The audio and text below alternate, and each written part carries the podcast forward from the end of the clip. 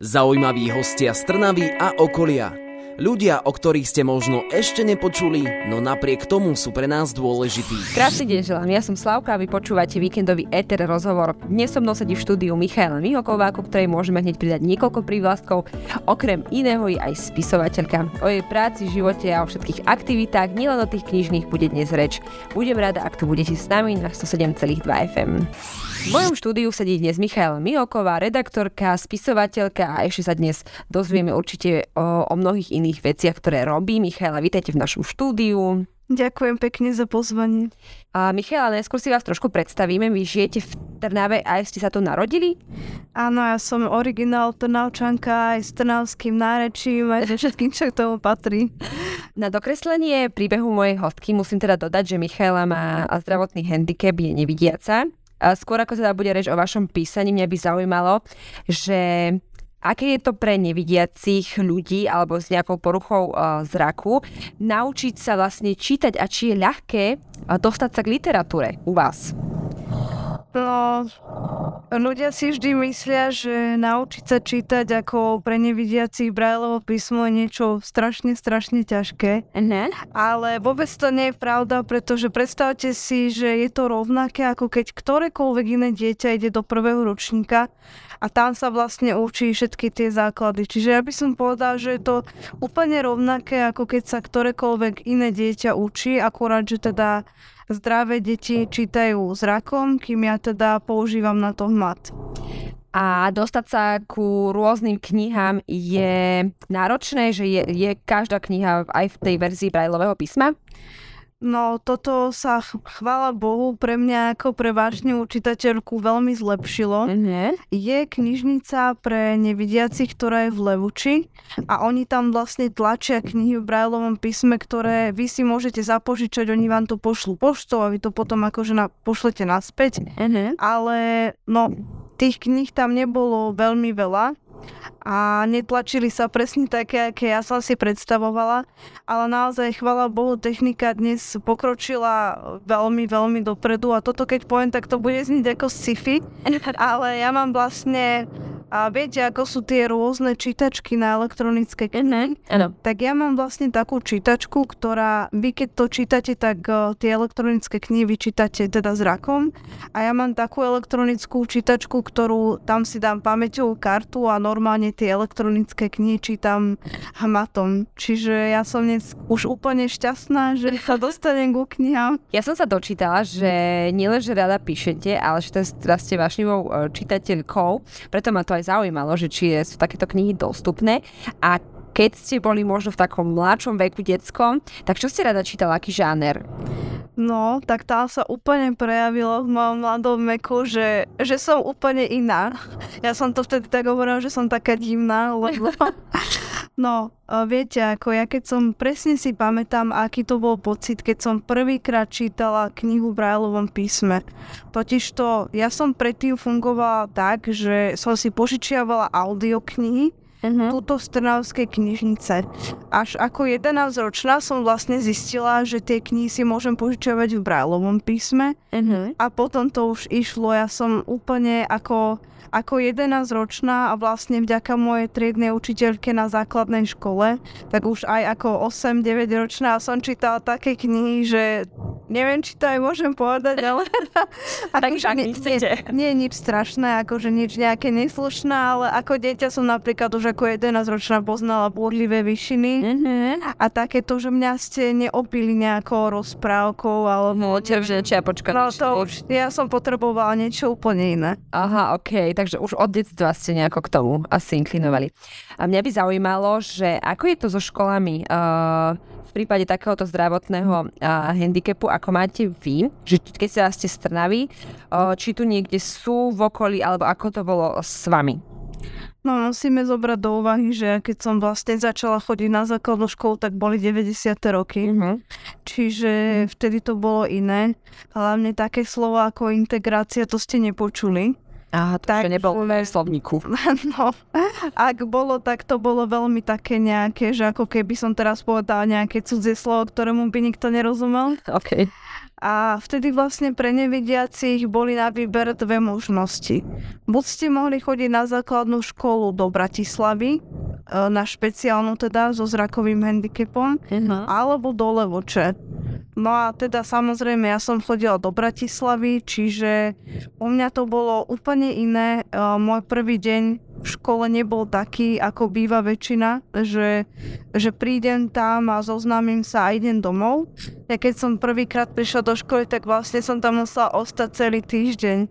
A tak toto fungovalo celých 9 rokov, že vlastne som musela byť na internáte, lebo jednoducho tak to vtedy bolo. No dnes už verím tomu, aj keď teda nemám to nejako úplne že preskúmané, ale dnes už teda tá integrácia by mala byť na inej úrovni a ja mm-hmm. to aj veľmi silne odporúčam uh, rodičom, ktorí majú nevidiace deti, aby sa ich nebali integrovať.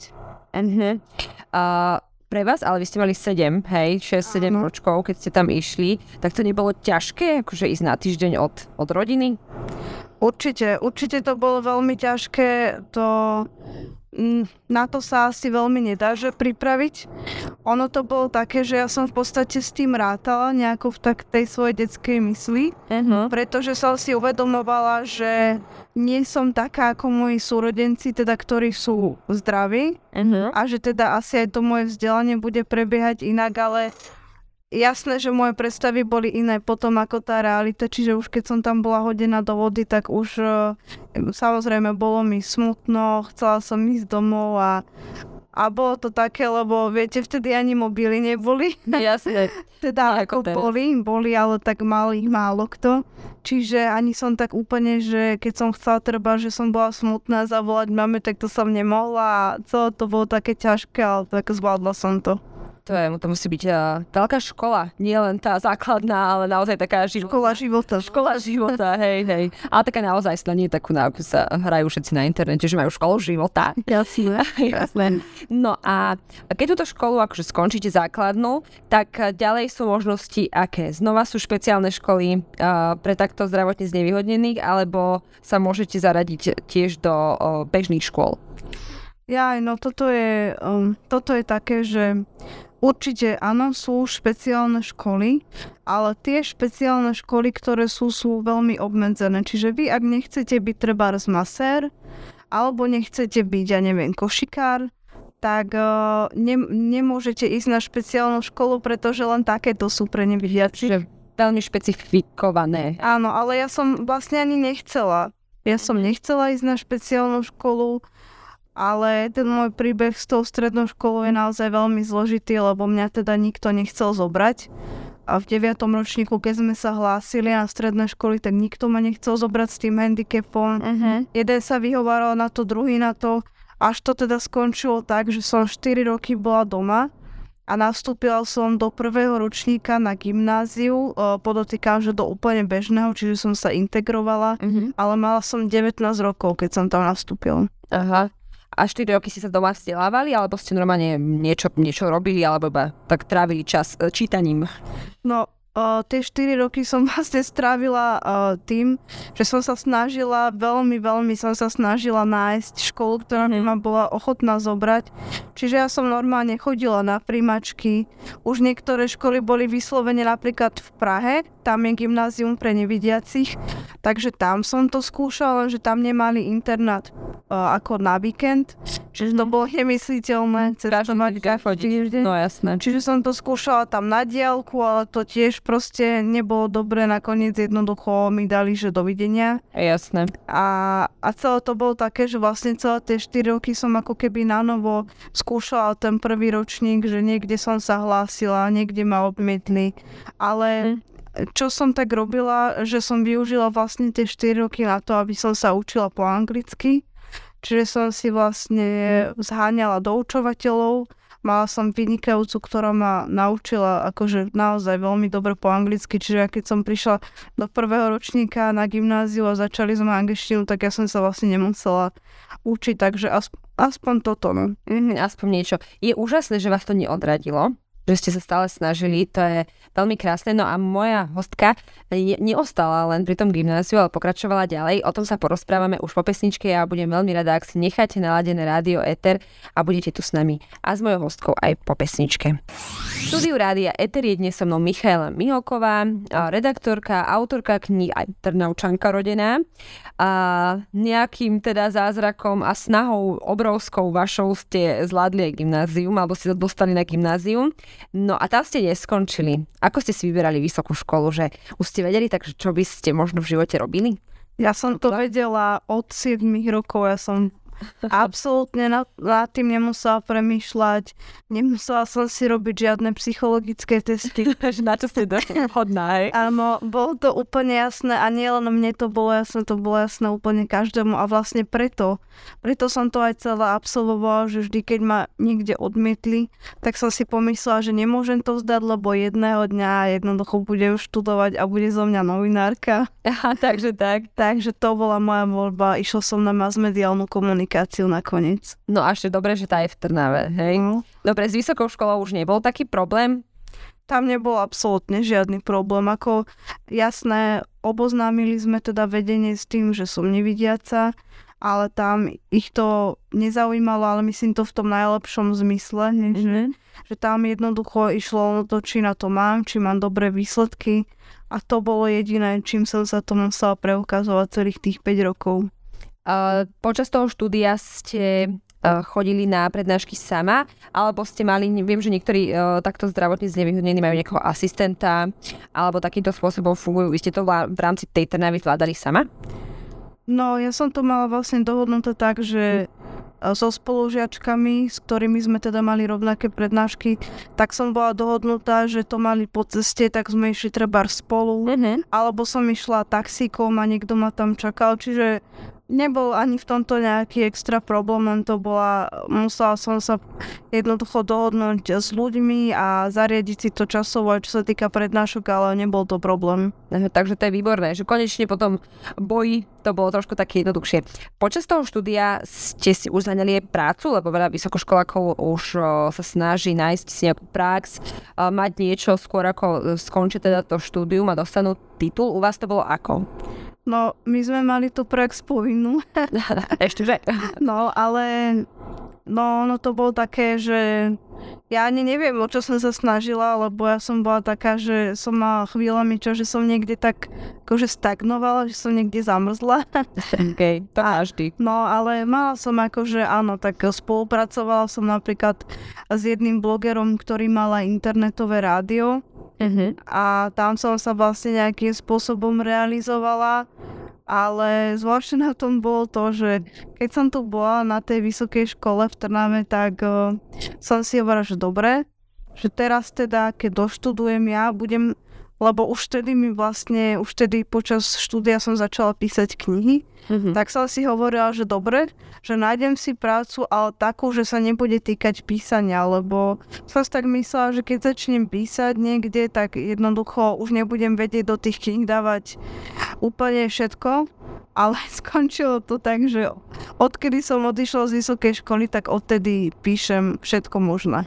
Takže stále, stále to písanie ale neopúšťa. No my po ceste sem, musím prezradiť, keď sme šli do štúdia, tak mi Michaela prezradila, že akurát uh, to bude presne 5 rokov, čo skončila teda vysoký, vysokú školu, takže 5 rokov akože v kúse píšete. No, ako už predtým som začala, ale teraz už je to také, že, že už naozaj nerobím nič iné, len píšem. OK, no a potvrdilo sa to, čo ste si mysleli, že vás tá práca redaktorky ohrozí a že to v tých knihách bude náročnejšie, alebo možno naopak?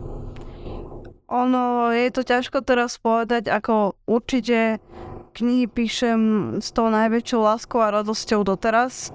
Jasné, že ono je to už také, viete, keď celý deň sedíte pri počítači a píšete články, tak to posledné, čo sa vám chce večer robiť, je ešte si znova sadnúť a písať nejakú knihu. Ale ale tak to jednoducho, keď to milujete, niečo rieši. Jasné, tak to poznáme. OK, mňa by ešte zaujímalo, teda mali ste všelijaké skúsenosti s tým dostať sa niekam. Boli takéto možno aj negatívne skúsenosti napríklad pri pohovoroch do práce? No, ono je to také zaujímavé, že ja sa teraz musím naozaj úprimne priznať, že ja som na pracovnom takom naozaj pohovore bola len raz v živote. Mm, akože osobne, hej? Áno. Uh-huh. Lebo väčšinou to bolo tak, že moja úplne prvá práca, ktorá bola pre jeden časopis, tak tá vznikla tak, že mi napísala šéf-redaktúrka, vyslovene ona mňa oslovila, že čítala moju knihu a že sa jej veľmi páči štýl môjho písania a či by som vlastne pre mňa nechcela písať. Takže to je výborné. Tak si vás našli sami, nemuseli A takto vlastne to v podstate bolo až, až doteraz, že, že vždy nejako sa mi tá práca ako keby pritrafila a, a nemusela som, ako ja nehovorím, mala som aj také obdobie, že som posielala veľmi silno životopisy, Jasne. ale vždy nejakým spôsobom, že tak úplne, že zázračne sa mi tá práca dostala do cesty. To je výborné. Ale viete, prečo to je? Lebo ste od toho malička už vedela, čo chcete robiť, tak tá práca už v tom... Už sa oh, Hej, hej, už niekde bola, že už počkam na tú Michailu, nech skončí tú školu. Kedy vám prvýkrát napadlo, že z tej vášne čítania, že by ste prešli aj k tomu, že niečo skúsite sama napísať?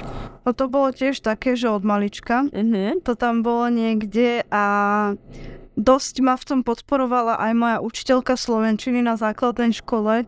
Ona sa vlastne už so mnou lúčila takými slovami, že že no, že už keď budeš na strednej škole, že už začni, že nejakú knihu písať. Uh-huh. No a teraz ja ako 15-ročná cez prázdniny som skutočne začala písať jeden román, ale ako objektívne, aj subjektívne, aj ako uh, som si jednoducho povedala, že nie. Že, lebo to... Ale tak prvotina ale nešlo ani tak o to písanie ako také, ale o tú tému, že, že ja som mala akože, že išla som teraz písať román o nejakom dievčati, ktoré veľmi trápilo, že má výražku. ale to tých 15 rokov sa úplne hodí, to je super. tak som si pomyslela, že dobre, Michaela, že uh, ukludni sa, že nikam sa nemusíš ponáhľať a tak som si jednoducho sama v sebe povedala, že ten čas musí nejako dozrieť vo mne a že ja nejako sama potom súdim, kedy je ten správny čas. Mm-hmm. No a na to som si počkala teda niekoľko rokov, až, až nastal, no 2017 mi vyšla prvá kniha, ale jasné, že som ho napísala skôr, mm-hmm. čiže povedzme, že úplne tak zvnútra sa mi to začalo drať nejako v roku 2015, to som o tom len tak, že, že celý ten príbeh som si ako keby tak vysnívala a v 2016 som ho napísala, to už som teda bola v bakalárskom ročníku. Uh-huh. Takže ste popri tom ešte aj bakalárskú prácu písala. Áno. No tak to ste si vybrali najlepší rok, aby to písania nebolo málo. OK, uh, skôr ako ste to uh, skúsili vydať, alebo keď ste to dopísala, že dali ste to niekomu zo svojho okolia najprv prečítať, že no tak neviem, že tak skús, no, že či to vlastne má význam. No určite, ja som už počas toho písania som mala jednu kamarátku, ktorej som akože, že hneď ako som napísala kapitolu, tak som jej to vlastne poslala. Čiže ona to tak prežívala so mnou. A čakala už, že rýchlo, rýchlo ďalšiu. Áno, áno, áno. Aj sme teda pri tej poslednej, to si pamätám, to sme plakali. tak to je výborné, úplne to prežívate s tými postavami. A to Aj mama to čítala vlastne potom. Uh-huh. A ešte vlastne ja som sa tak nejako začlenila už skôr do toho autorského sveta. Čiže už som mala kamarátku a autorku, ktorej som to tiež poslala, čiže ona to tiež čítala. Uh-huh. Takže tá sieť tam bola. No, no tak ste si vytvorili vlastnú. A tej pani učiteľky z tej základnej školy si to potom poslala? No nie, žiaľ, lebo ja som už vôbec nevedela ani, že ako mám nájsť, bola taká stará pani. Uh-huh. Takže som silno pochybovala o to, že ona fičí na nejakom Facebooku alebo čo. Jasné. Takže som sa k nej nedopatrala, ale tak som v duchu som si veľmi želala, že teda ak, ak ešte je medzi nami, čo som tiež nevedela, mm-hmm. takže že možno vie o tom, že som niečo napísala, že možno tak v kutiku srdca nejako hrdá. Áno, určite, možno to ju kúpila a teraz číta po večeroch. A ako prišlo k tomu, že vám to aj vydali? No, keď poviem, že úplne normálne, tak to, tak to bude znieť tak čudne, ale v podstate no áno, lebo čo, veď vy napíšete knihu, teraz keď ju chcete vydať, tak uh, musíte to rozposlať vydavateľom. Samozrejme, vy si musíte, musíte mať nejakú takú vedomosť o tom, že ktoré vydavateľstvo sa čomu venuje, lebo Uh-huh. predsa nebudem posielať román do vydavateľstva, ktoré vydáva naučnú literatúru. Jasné. Čiže o tom to je, že len pošlete a vlastne čakáte na odpoveď, no a ja som sa teda dočkala kladnej odpovede, takže... Takže to bolo celkom fajn. Uh, dočítala som sa, alebo vyhľadala som si, že jedna z tých kníh bola poškvrnená, alebo teda nazývala, volala sa poškvrnená. Áno, Dobre, tá prvá. To je tá prvá, Áno. OK. No, a to je historický román? Áno. A prečo historický román? No, lebo však jasné, že sestry Bronteové ma ovplyvnili. Aha, takto, aj tie burlivé vyšiny. No to všetko, všetko, čo som čítala, tak väčšina z toho boli, že no, akože keď sa bavíme o burlivých výšinách, to nie sú úplne, že klasické historické romance, Mhm. ale to s tým súvisí vlastne tiež to, že keď som si požičiavala knihy z tej knižnice v Levoči, ktorú som už spomínala, tak uh, niekedy sa stávalo, že tú knihu, ktorú ja som chcela, tak nemali. Mhm. No a v tom uh, v takej situácii, teda oni mi sami vybrali niečo a väčšinou sa teda úplne, že netrafili. A no čo mali, no tak pošleme do Srdavy. Áno, ale a raz mi teda poslali takú historickú romancu, ale že úplne, že, že historickú romancu. A ja keď som to otvorila a vidím tam akože, že prvá kapitola, že rok 1817, tak si hovorím, že no nie, že to nebudem čítať, ale keďže som teda tá vášnivá čitateľka a nemala som po ruke nič, tak som sa do toho pustila a to teda bola láska, jak hrom, jak sa hovorí. Tak dobre, že to poslali teda v tej Levoče. No. A odtedy vlastne som bola tak, že uh, fixovaná na tieto historické romance a tak jasné, že prvá kniha musela byť historická romanca. Lebo ja som rozmýšľala, že či ste si vy museli akože niečo aj naštudovať.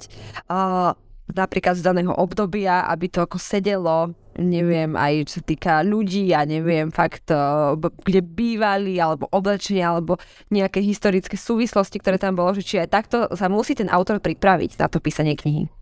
Samozrejme, že nejaká príprava tam určite byť musí. Vždy to závisí od toho, že ako ideme teraz do hĺbky, že či je to len príbeh, ktorý niekam zasadíme, alebo je to príbeh, ktorým vlastne aj chceme poukázať na niektoré historické súvislosti a od toho vlastne závisí, že ako veľmi si to musíme naštudovať. Uh-huh. Ale jasné, že musí tam byť určitá príprava, alebo už len to, že čítate také podobné, že musíte sa nastaviť aj na to vyjadrovanie trošku iné a celkovo, takže určite áno. No veď toto. Takže trnavský prízvuk. No To- tak to, to, To nemohol, hej, jasné. tak to. A nechceli ste skúsiť niekde napísať niečo také, akože túto miestne, s takým, o, takými trnavskými slovami? No to neviem, či by niekto čítal. Iba miestny. asi. No, Uh, vieme, že prvá kniha Poškodená bol historický román. Napísali ste toho už uh, viac, všetko je v takomto historickom duchu, alebo čomu ste sa ešte tak venovala vo svojej tvorbe? No po Buškornenej som vlastne, ja by som to tak nazvala, že som sa našla, Uh-huh. pretože moja druhá kniha, eh, ktorá sa teda volá Všetci sme cigáni, tak eh, táto kniha je pre mňa a vždy bude pre mňa srdcová, pretože nehovorím, že ostatné nie, lebo všetky tie knihy, my to autory vnímame, že to sú ako keby naše deti. Áno. A hlavne samozrejme, že prvotina je prvotina, to, to sa nedá, hej, ale, ale toto bude moja srdcová záležitosť, pretože pri tej knihe som sa ako keby prestala ovládať autorsky a začala som robiť také, že, že vlastne som začala prelínať tú históriu s prítomnosťou. Čiže v jednej knihe som vytvorila ako keby niekoľko dielových línií, ktoré ale vytvárali jeden celok a, a nešla som podľa nejakých tých štandardov, lebo áno, mala som strach, aj teda viem, že niektorí čitatelia to nemajú radi. O, teraz to poviem takto, že keď musia pri knihe premýšľať. Aha, áno. A sústrediť sa, že čo, Áno. kde, ako. Uh-huh. Ale ja som si povedala, že keby uh, tie námietky voči mne boli akékoľvek iné, tak uh, úplne to beriem na vedomie a budem sa snažiť všetko odstrániť, ale, ale toto nie, lebo ja nemôžem podporovať ľudí v tom, aby nepremýšľali. Samozrejme, na čo čítajú? a tak som vlastne začala toto robiť, že, že vlastne prelína sa tá história s prítomnosťou a to je také niečo úplne, úplne moje, že, že pri tom som sa tak nejako našla, že pri tom neviem to ani opísať, ale ja keď som písala tú prvú, teda tú druhú knihu Všetci sme cigáni, tak to bolo, to bol pre mňa obrovský zážitok, lebo som tak objavovala vlastne aj samú seba, aj to, čo dokážem v tom písaní a bolo to úplne úžasné. No vy hovoríte, že, že sa tam prelínajú teda tie dejové linie, tak to si vy ako autorka aj dokážete akože fakt pamätať, že teraz tuto bolo toto a teraz tuto chcem rozviť toto a či to bude dávať zmysel a či to bude mať logiku, že mňa to fascinuje úplne tento proces. Že my to iba otvoríme, čítame, hej, po večeroch, ale, ale vy proste ako na tom pracujete. Tak viete, ja to stále hovorím, keď sa ma na to opýtajú, že ako si môžem pamätať treba z tej postavy, keď ich tam mám aj tak, že viac. Mm-hmm. Tak ja to stále hovorím, že keď máte treba z najlepších priateľov, tak nemôžete zabudnúť na to, že, že ako sa majú, ako sa volajú a čo robia. Mm-hmm. A mhm. tie postavy v tej danej chvíli, keď ja som s nimi najviac a prežíval s nimi všetky tie ich pády a čo ja viem čo, tak oni sú moji najlepší priatelia. Takže ja nemôžem na to zabudnúť. Aj tam mávate také možno nejaké osobné vklady, že nejaká postava sa veľmi podobá na vašu kamarátku. A táto jasné. postava je, ja neviem, brat, sestra alebo tak? Jasné, len no, samozrejme, že nikdy sa nepriznávam k tomu, že kto je kto. A našli sa už nejakí vaši blízky? No, mám šťastie, že moji súrodenci nečítajú moje knihy, lebo veľmi nie sú na knihy, ale nie, akože určite nerobím to teraz takým cieľom, že teraz si sadnem a poviem si, že no dobre, mám tú hlavnú postavu, áno, tak teraz poďme ju vytvoriť podľa mojej sestry. Yes. Skôr sú to také nejaké črty, ktoré sa ktoré sa možno tak postupne objavujú a ja si tak hovorím, že ja, že však toto jasné, že toto má treba, ja neviem, ten alebo ten a, a samozrejme, že úplne najviac som v tých postavách ja, takže Mm-hmm, tak vaša osobnosť a odrážený. No to je jedna vec, ktorá ma teda zaujímala, že či tieto postavy sú nejak motivované tým reálnym životom alebo inšpirované. A druhá vec je, že keď idete písať, či uh, tú knihu a celý ten dej staviate iba podľa toho, čo máte načítané z iných kníh, alebo ste si skúsili aj niečo zistiť, že ako má sa napríklad uh, nejak vstupňovať dej, ako to v tej knihe má fungovať, alebo ste písali iba tak, že pocitovo. To je vyslovene, že pocitovo, lebo jasné, že, že vieme, že, že dej sa má stupňovať, že teda má tam byť to gradovanie úplne na záver a všetko. A ja nehovorím, že nehovorím, že tie veci, ktoré nás učia o písaní sú zlé, ale v podstate no to je ako keď som prišla na vysokú školu a teraz sme tam mali treba seminár o písaní alebo neviem už presne, ako sa to volalo, ale išlo tam teda opísanie. Tak ja som si predstavoval, že to proste si tam sádnem a oni mi povedia presne všetko, že ako ja môžem napísať knihu, aká môžem byť ja úspešná v tomto, uh-huh. ale v podstate vám to, to musíte mať v sebe. To vám nikto nepovie nikdy, že áno, vy sa určite máte a môžete zlepšovať. Určite by sa autor mal posúvať treba z toho, že ako ako vystavia ten dej, alebo kedy presne odhalí tie tajomstvá, alebo ich neodhalí, alebo ako to urobí. Ale to je niečo, čo musíte vy mať v sebe a to vás nikto nikdy nenaučí. No asi ste to mali už od toho detstva také načítané do všetkých tých kníh, tak možno aj tieto nejaké postupy a tak sa vás držali. No vy teda pracujete aj ako redaktorka od teda od tej vysokej školy, hej? Áno. No a nájdete si ešte aj teraz uh, čas na to písanie a ešte je tam tak kreativita alebo chuť vytvárať nejaké nové postavy a nové príbehy? Je, je tam stále tá kreativita, aj keď ja si niekedy hovorím, že, že není tam, že už niekam zmizla. Napríklad v marci som mala také obdobie, že som si zobrala dovolenku na dva týždne, lebo vyslovene som sa cítila taká, že OK, dosť, že ja už nemôžem jednoducho písať nič, že nielen tie knihy, ale tie články, že ja musím ísť úplne iným smerom jednoducho, že toto ďalej takto nejde, lebo mne tá hlava vybuchne. Jasné. Ale prišiel som potom na koniec tej dovolenky a potom som si povedal, že dobre, veď ja, ja nemôžem byť bez písania. Čiže určite tam, je to tam, akože ja som aj e, teda veriaci človek, čiže ja dosť tieto veci riešim s Bohom, Mhm. takže keď mám pocit, že, že nemám kreativitu, tak sa proste pomodlím a, a vždy to nejako príde a nemôžem si jednoducho pomôcť, no, je to tam.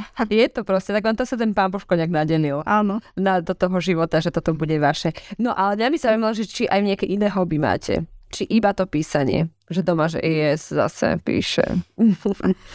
No je pravda, že keď človek toľko píše, tak uh, nemá možno nejako úplne, že extra čas, Uh-huh. ale ja som teraz začala, aby mi teda nebolo málo tej kreativity, tak uh, som od minulého roka začala teda robiť svoje podcasty.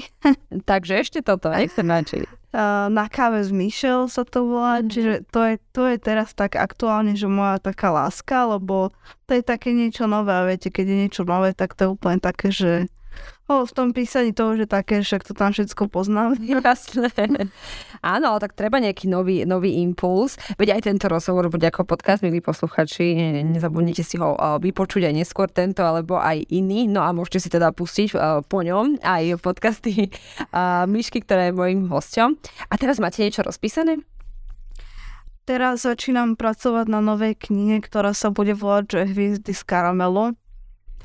A bude to pre mňa taký experiment, lebo to bude Neviem teda, že ako to dopadne, lebo ja som vždy taká, že asi niečo naplánujem na začiatku a tie postavy si tam potom si zo mňa urobia dobrý deň a si tam robia, čo chcú. Majú taký vlastný život. Áno, oni, oni sa ma nepýtajú na názor, takže... Jasné, tak nejako idú. Ale to je dobré, aby to nebolo zase také, také nejaké o, striktné a nudné, tak nech sa vyšantia, veď preto to potom čitatelia radi mm, čítajú. No a mm, máte aj vedomosť, že by v tej Levoči vytlačili aj vaše knihy? Zatiaľ nie. Zatiaľ nevytlačili. A dá sa to nejako posunúť, posúriť, posunúť tam, že hej, halo, ja to čítam vaše knihy, vy mi posielate od detstva zlé, potom to musím čítať, tak tlačte aj moje. No, neviem, ako zatiaľ som to nejako neskúšala, ani som to nerobila, lebo ja veľmi nie som takýto človek, že, že proste sa niekam akože takto hlásim, hej. Uh-huh. Ale tak eh, ja neviem, no však možno, že jedného dňa to príde, ale tak eh, minimálne je dobre to, že nevidiaci, ktorí chcú si prečítať moje knihy, tak určite ich nájdú v elektronickej forme. Čiže nemusia sa spoliať na knižnicu a môžu si ich stiahnuť takto. Takže aspoň takouto formou môžu si prečítať vaše príbehy, hej? Dobre, my sa dostávame v našom rozhovore uh, skoro až do finále, ale ja mám vždy pre mojich hostí taký hudobný kvíz. Neviem, nakoľko máte rada aj hudbu, alebo počúvate, ale snažila som sa vybrať uh, také ukážky, ktoré možno, teda aspoň šli okolo vás.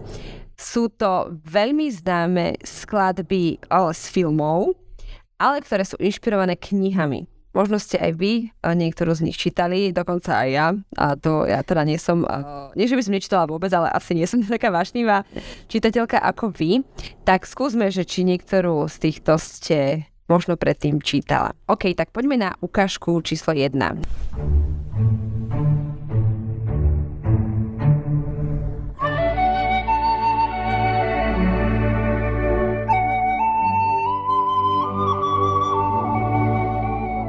Moc.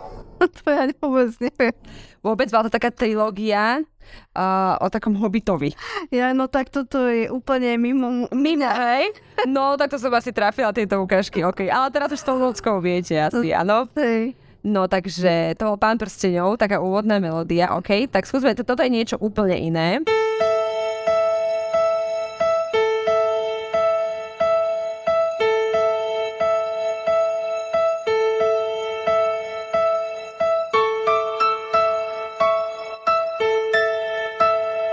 Predtým, ako sme šli nahrávať, som nevedela, že úplne tie historické romány milujete. Bola som mať nejaké burlivé vyšší diskusie, že či k tomu bola nejaká hudba.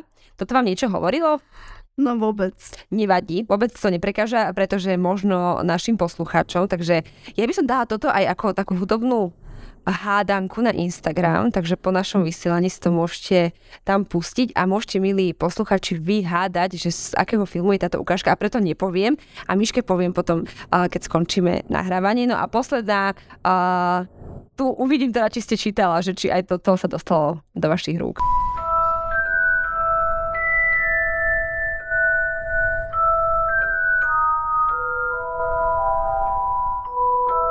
Táto séria mala asi 8 alebo ani neviem koľko kníh, 9. To bude určite Harry Potter. Áno, to vidíte, tak aspoň jedno. A to ste čítala? Práve, že toto, toto je úplne, ja som asi jediný človek na svete, ktorý ani nečítal, ani nevidel Harryho Pottera. A ja Priznávam sa k tomu teraz úprimne. No nevadí, nebudeme vás trestať. Ja som čítala jednotku a asi poslednú, takže, takže úplne že Začiatok ako nie. Tak, tak, ale zvyšne som videla, no, tak akože som si doplnila ten stred, aby mi to neušlo. OK, a, no neviem, musím na budúce, keď prídete, tak z, zohľať nejaké niečo také historickejšie, ale nie je zlé a dokonca sme teda ešte zapojili aj našich poslucháčov, tak verím, že sa potešia a že oni tú melódiu a, poznajú.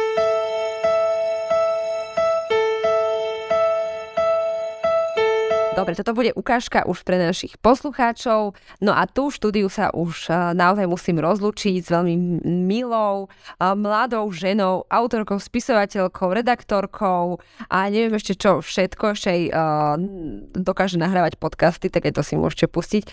Michaela Mihoková bola v mojom štúdiu. Ďakujem Miška za váš čas, že ste prišli a želám vám veľa, veľa kreativity, nápadov a veľa úspešných kníh. Ďakujem veľmi pekne a ja sa teším a pozdravujem pozdravujem všetkých poslucháčov.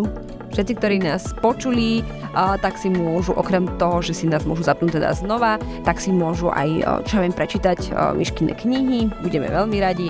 A ja budem najradšej, ak si pustíte znova moju reláciu, napríklad v sobotu v premiére, v nedelu v repríze alebo v podcastoch, kde bude čoskoro aj tento rozhovor. Budem sa na vás tešiť opäť o týždeň. Ahojte!